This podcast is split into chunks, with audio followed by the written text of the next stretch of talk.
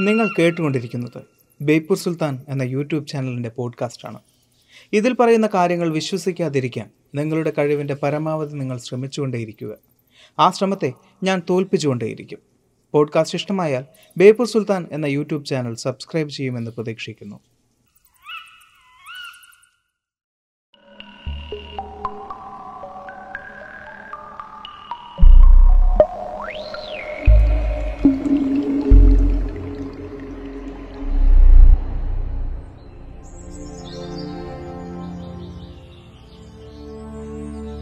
പ്രപഞ്ചം എങ്ങനെയുണ്ടായി എന്നും ഭൂമി എങ്ങനെയുണ്ടായി എന്നും ഭൂമിയിൽ ജീവജാലങ്ങൾ എങ്ങനെയുണ്ടായി എന്നും ഏതാണ്ട് ശാസ്ത്രത്തിന് വ്യക്തമായ ഉത്തരങ്ങളുണ്ട് വെള്ളത്തിലാണ് ജീവൻ ഉണ്ടായത് എന്നും പിന്നീട് വെള്ളത്തിലും കരയിലും ജീവിക്കുന്ന ജീവികൾ ഉണ്ടായി എന്നും പിന്നീട് കരയിൽ മാത്രം ജീവിക്കുന്ന ജീവികൾ ഉണ്ടായി എന്നും തെളിവുകൾ പറയുന്നു.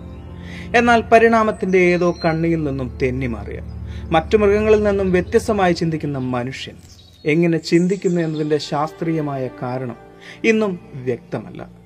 കാട്ടിൽ മൃഗങ്ങളെ വേട്ടയാടി ജീവിച്ച മനുഷ്യൻ ഇന്ന് കൃഷി ചെയ്ത് ജീവിക്കുന്നതിന്റെ കാരണം ഊഹാപോഹങ്ങൾ മാത്രമാണ്. നമുക്കും ഒന്ന് ഊഹിച്ചാലോ. കയറിപ്പോരൻ ചങ്ങായിമാരെ ബേപ്പൂർ സുൽത്താന്റെ ദുനിയാവിലേക്ക്.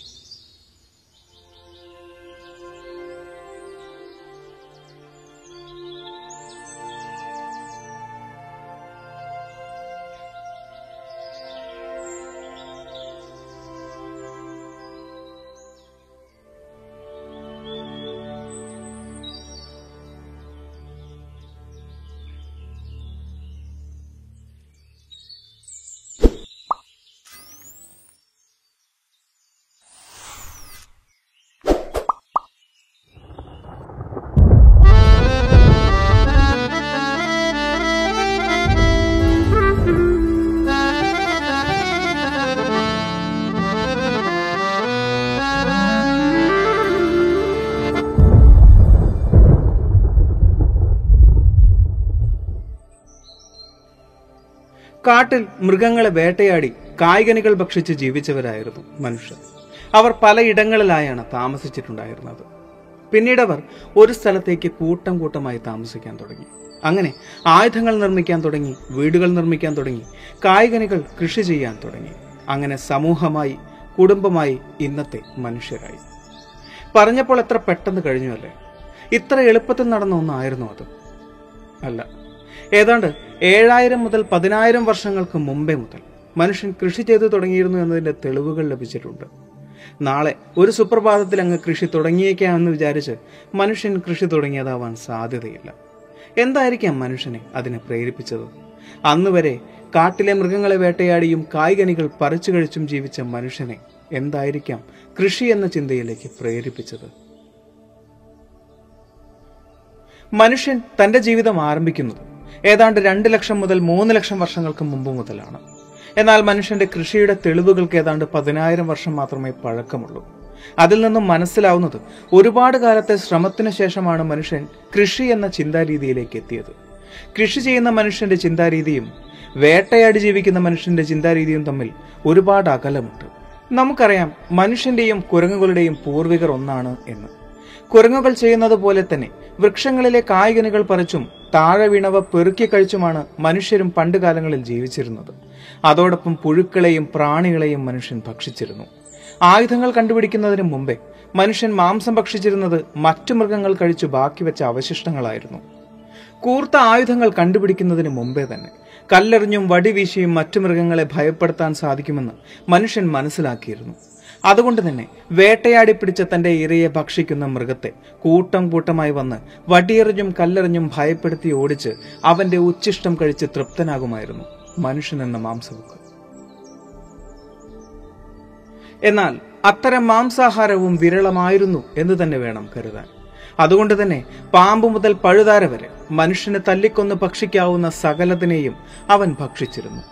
നിയാണ്ടർത്താൽ മനുഷ്യരുടെ ഭക്ഷണത്തെക്കുറിച്ചുള്ള പഠനത്തിലൂടെ മനസ്സിലായത്. വേട്ടയാടി പിടിച്ച മാംസത്തേക്കാൾ കൂടുതൽ അവൻ ഭക്ഷിച്ചിരുന്നത്. വലിയ മൃഗങ്ങളുടെ ആമാശയം കീറി അതിനുള്ളിലെ പാതി ദഹിച്ച ഭക്ഷണമായിരുന്നു എന്നതാണ്. കേൾക്കുമ്പോൾ അറപ്പ് തോന്നുന്നുവെങ്കിലും പഠനങ്ങൾ അത് സത്യമാണ് എന്ന് അവകാശപ്പെടുന്നു.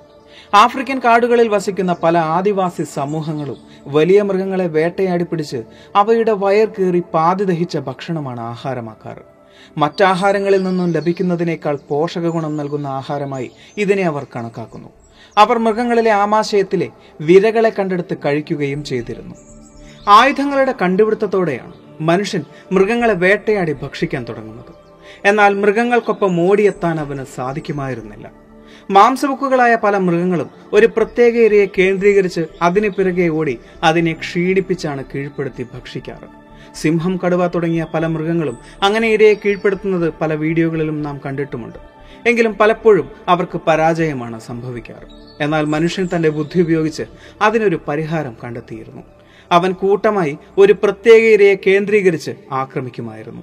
ഏതെങ്കിലും ഒരാൾ ക്ഷീണിച്ചാൽ അതിനു പകരം മറ്റൊരാൾ അതേ ഇരയുടെ പിറകെ ഓടുമായിരുന്നു. അങ്ങനെ ഇരയെ ക്ഷീണിപ്പിച്ച് അതിനെ കീഴ്പ്പെടുത്തി അവർ ഭക്ഷിക്കുമായിരുന്നു. അതെങ്ങനെ മറ്റു മൃഗങ്ങളിൽ നിന്നും മനുഷ്യൻ വ്യത്യസ്തമായി ചിന്തിക്കുന്നു? മനുഷ്യൻ വ്യത്യസ്തമായി ചിന്തിക്കുന്നത് അവന്റെ മസ്തിഷ്കം കൊണ്ടാണ് അവന്റെ തലച്ചോറ് കൊണ്ടാണ്. അത് മറ്റു മൃഗങ്ങളിൽ നിന്നും വ്യത്യസ്തമാക്കുന്നത് അതിന്റെ ഫ്രണ്ടൽ ലോബുകളാണ്. അത് കാരണമാണ് മനുഷ്യൻ ഭാഷകൾ കൈകാര്യം ചെയ്യുന്നതും യുക്തിപരമായി പെരുമാറുന്നതും ചിന്തിക്കുന്നതുമല്ല. എന്നാൽ നമുക്കറിയാം കുരങ്ങന്മാരുടെയും മനുഷ്യന്റെയും പൂർവികർ ഒന്നാണ് എന്ന്. അങ്ങനെയെങ്കിൽ എന്തുകൊണ്ട് മനുഷ്യന് മാത്രം ഇങ്ങനൊരു തലച്ചോറ് ലഭിച്ചു? എവിടെ നിന്ന് മനുഷ്യന് ഇങ്ങനൊരു തലച്ചോറ് ലഭിച്ചു? അത് കുഴപ്പിക്കുന്നൊരു ചോദ്യമാണ്. Docosahexaenoic acid.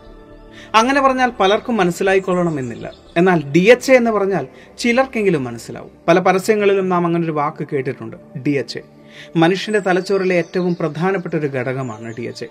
D H A ആണ് മനുഷ്യന്റെ തലച്ചോറിനെ വ്യത്യസ്തവും വലുപ്പമുള്ളതുമാക്കിയത് എന്ന് വിശ്വസിക്കപ്പെടുന്നു. എന്നാൽ മനുഷ്യന്റെ ശരീരത്തിൽ ഒരു പരിധിയിൽ കുറവ് മാത്രമേ ഡി എച്ച് എ ഉൽപ്പാദിപ്പിക്കപ്പെടുന്നുള്ളൂ. അത് കടൽ മത്സ്യങ്ങളിൽ നിന്നും കക്കകളിൽ നിന്നുമെല്ലാം വളരെ കുറഞ്ഞ രീതിയിൽ നമുക്ക് ലഭിക്കുന്നുമുണ്ട്. എന്നാൽ മനുഷ്യന്റെ തലച്ചോറിനെ ഇത്രയും വ്യത്യസ്തവും വലുപ്പമുള്ളതുമാക്കാൻ മാത്രമുള്ള ഡി എച്ച് എങ്ങനെയാണ് മനുഷ്യന്റെ ശരീരത്തിലേക്ക് വന്നത് എന്നതിനെ തുടർന്ന് ഒരു പഠനം നടന്നിരുന്നു. അതിലൂടെ മനസ്സിലായത് വ്യത്യസ്തങ്ങളായ കാര്യങ്ങളായിരുന്നു. ഭക്ഷണത്തിലൂടെ ഡി എച്ച് എ മനുഷ്യനിലേക്ക് ഒരളവിൽ കൂടുതൽ എത്തിയെങ്കിൽ അത് തലച്ചോർ ഭക്ഷിക്കുന്നതിലൂടെ ആയിരിക്കാമെന്നതാണ്. ആയുധങ്ങൾ നിർമ്മിച്ചിരുന്ന കാലഘട്ടത്തിൽ എല്ലുകളും തലയോട്ടികളും തകർക്കാൻ പാകത്തിനുള്ള കൂടങ്ങൾ മനുഷ്യൻ സൃഷ്ടിച്ചിരുന്നു. അതുപയോഗിച്ച് മൃഗങ്ങളുടെ തലയോട്ടി തകർത്ത് കൊന്നു കാണണം. അങ്ങനെ ഡി എച്ച് എയുടെ ഏറ്റവും നല്ല ഉറവിടങ്ങളായ തലച്ചോർ അവൻ ഭക്ഷിച്ചു.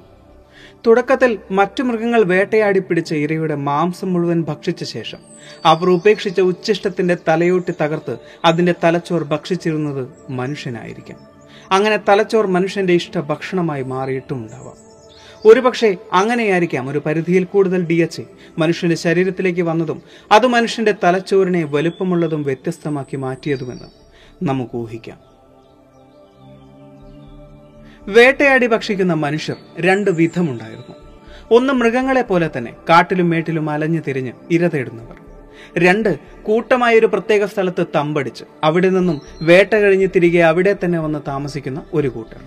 ആദ്യത്തെ കൂട്ടർ മൃഗങ്ങളെ പോലെ തന്നെയായിരുന്നു. അവർക്ക് ആവശ്യമുള്ളത് ഭക്ഷിച്ച് ബാക്കി ഉപേക്ഷിച്ച് യാത്ര തുടരുന്നു.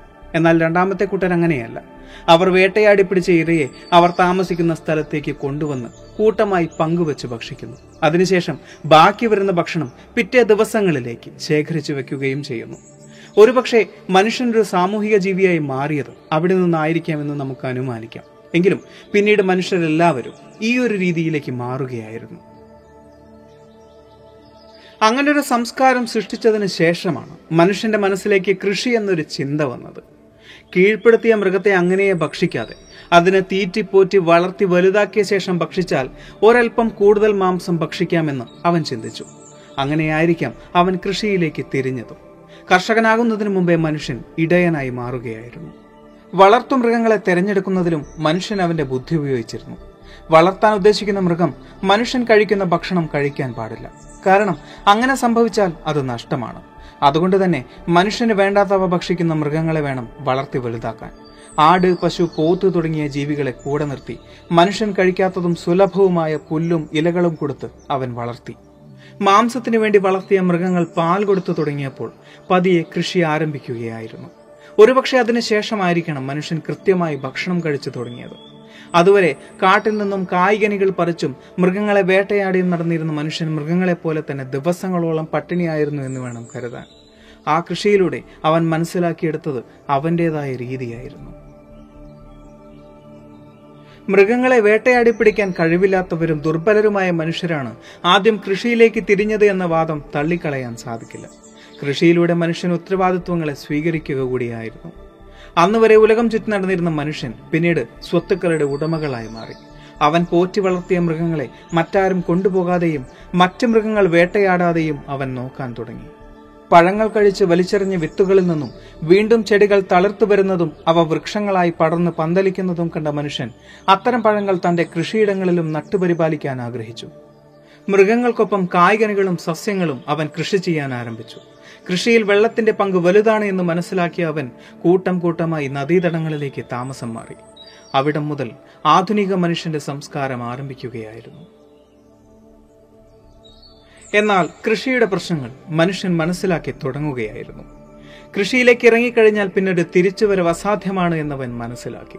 കൃഷിസ്ഥലങ്ങളിൽ രാപ്പകൽ അധ്വാനിച്ചു. കൃഷിയിടങ്ങളിൽ നിന്നും വിട്ടുമാറാതെ അവിടം പരിപാലിച്ചു. പ്രകൃതിയുടെയും കാലാവസ്ഥയുടെയും പ്രശ്നം കാരണം തുടക്കകാലങ്ങളിൽ അവൻ ആവശ്യമുള്ള ആഹാരം ലഭിച്ചിരുന്നില്ല എങ്കിലും പിന്നീട് അവൻ അതിനുള്ള പരിഹാരം കണ്ടെത്തുകയായിരുന്നു. വേട്ടയാടിയും പെറുക്കിയും സ്വതന്ത്രമായി ഭക്ഷിച്ച് ജീവിച്ച മനുഷ്യന് കൃഷിയുടെ പുതിയ രീതി വളരെ ബുദ്ധിമുട്ടുള്ളതായി തോന്നിയിരിക്കാം. ലോകത്തെ മിക്ക നാഗരികതകളിലും അവരുടെ ആവാസ വ്യവസ്ഥയെ മാറ്റിമറിച്ച ഒരു പ്രളയത്തെപ്പറ്റി പറയുന്നുണ്ട്. സുമേറിയൻ ശിലാലിഖിതങ്ങളിലും ഗിൽഗമേഷ് ചരിത്രത്തിലും ജൂതന്മാരുടെ ചരിത്രത്തിലും ഗ്രീക്ക് ചരിത്രത്തിലുമെല്ലാം ഈ ഒരു പ്രളയത്തെപ്പറ്റി പരാമർശിക്കുന്നുണ്ട്. ചിലപ്പോൾ അങ്ങനൊരു പ്രളയത്തിൽ അകപ്പെട്ട് പുറത്തിറങ്ങാനാവാതെ ഇരുന്ന മനുഷ്യർക്കെല്ലാം ആഹാരം ലഭിച്ചത് ചിലർ കൃഷിയിലൂടെ ശേഖരിച്ചു വെച്ച ഭക്ഷണങ്ങളിലൂടെ ആയിരുന്നെങ്കിലോ. അങ്ങനെയായിരിക്കാം അവർക്ക് കൃഷിയുടെ വില മനസ്സിലായതും അവർ കൂട്ടത്തോടെ കൃഷിയിലേക്ക് ഇറങ്ങിയതും. കൃഷിയിലൂടെ മനുഷ്യൻ മറ്റൊരു തലത്തിലേക്ക് മാറുകയായിരുന്നു. അവൻ തൃപ്തിപ്പെടാനും മറ്റുള്ളവരെ തൃപ്തിപ്പെടുത്താനും ശ്രമിച്ചിരുന്നു. അവൻ ആവശ്യമില്ലാത്തതോ അല്ലെങ്കിൽ ആവശ്യത്തിൽ കൂടുതലുള്ളതോ ആയ ഉൽപ്പന്നങ്ങൾ അത്യാവശ്യക്കാരന് നൽകി അതേ മൂല്യമുള്ള മറ്റെന്തെങ്കിലും നേടാൻ ശ്രമിച്ചിരുന്നു. കൂടുതൽ സങ്കീർണമായ ഉപകരണങ്ങളുടെ സഹായത്തിൽ ജീവിതോപാധികൾ ഉൽപ്പാദിപ്പിക്കാൻ തുടങ്ങിയതോടെ ജോലികളിലും വിഭജനം തുടങ്ങി. വ്യക്തികൾ കൂട്ടങ്ങളായി വ്യത്യസ്തങ്ങളായ ജോലികൾ ചെയ്തു തുടങ്ങി. ഒരു പ്രത്യേക ജോലി മാത്രം ചെയ്തിരുന്നവർ അതിനാവശ്യമായ ഉപകരണങ്ങളും സ്ഥലവും അവരുടെ സ്വത്തുക്കളാക്കി കണക്കാക്കി. അതുവഴി അവർ നിർമ്മിക്കുന്ന ഉൽപ്പന്നങ്ങളും അവരുടെ സ്വന്തമായി മാറി. പിന്നീട് അത് വ്യക്തികളുടേതായി മാറി.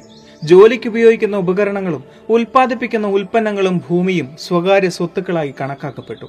ഇങ്ങനെയായിരിക്കാം സ്വകാര്യ സ്വത്ത് സമ്പ്രദായം വന്നത് എന്ന് നിരീക്ഷകർ പറയുന്നു. കായ്കനികൾ ഭക്ഷിച്ചും മറ്റു മൃഗങ്ങളുടെ ഉച്ഛിഷ്ടം ഭക്ഷിച്ചും ജീവിച്ച ആദിമ മനുഷ്യൻ. ഇന്നത്തെ മനുഷ്യനായതിൽ കൃഷിയുടെ പങ്ക് വളരെ വലുത് തന്നെയാണ്. അങ്ങനൊരവസ്ഥയിലേക്ക് ഇന്നത്തെ മനുഷ്യനെത്തിയത് ഇങ്ങനെയൊക്കെ ആയിരിക്കാമെന്ന് കണ്ടെത്തിയതും ചില തെളിവുകളിലൂടെയും ഊഹാപോഹങ്ങളിലൂടെയും തന്നെയാണ്. മനുഷ്യൻ മനുഷ്യനായത് അവന്റെ തലച്ചോർ കൊണ്ടാണ്. അങ്ങനൊരു തലച്ചോർ മനുഷ്യന് ലഭിച്ചത് അവൻ തലച്ചോർ കഴിച്ചിട്ടായിരിക്കാമെന്ന് പഠനങ്ങൾ പറയുകയും ചെയ്യുന്നു. മൃഗങ്ങളുടെ തലയോട്ടി തകർത്ത് അതിലെ തലച്ചോർ കഴിച്ച് അവരുടെ ആമാശയം കീറി അതിലെ പാതി ദഹിച്ച ഭക്ഷണം കഴിച്ച് ജീവിച്ച നമ്മുടെ പൂർവികർ. അതായത് സസ്യബുക്കുകളുടെയും മാംസബുക്കുകളുടെയും മിശ്രബുക്കുകളുടെയും പൂർവികർ. ഈ ഒരു വീഡിയോ നിങ്ങൾക്ക് ഇഷ്ടമായി എന്ന് വിചാരിക്കുന്നു. സുൽത്താൻ എപ്പോഴും പറയുന്നത് പോലെ സബ്സ്ക്രൈബുകൾ കൂമ്പാരമാകുമ്പോൾ പരിപാടി ഗംഭീരമാകും അതുകൊണ്ട് സബ്സ്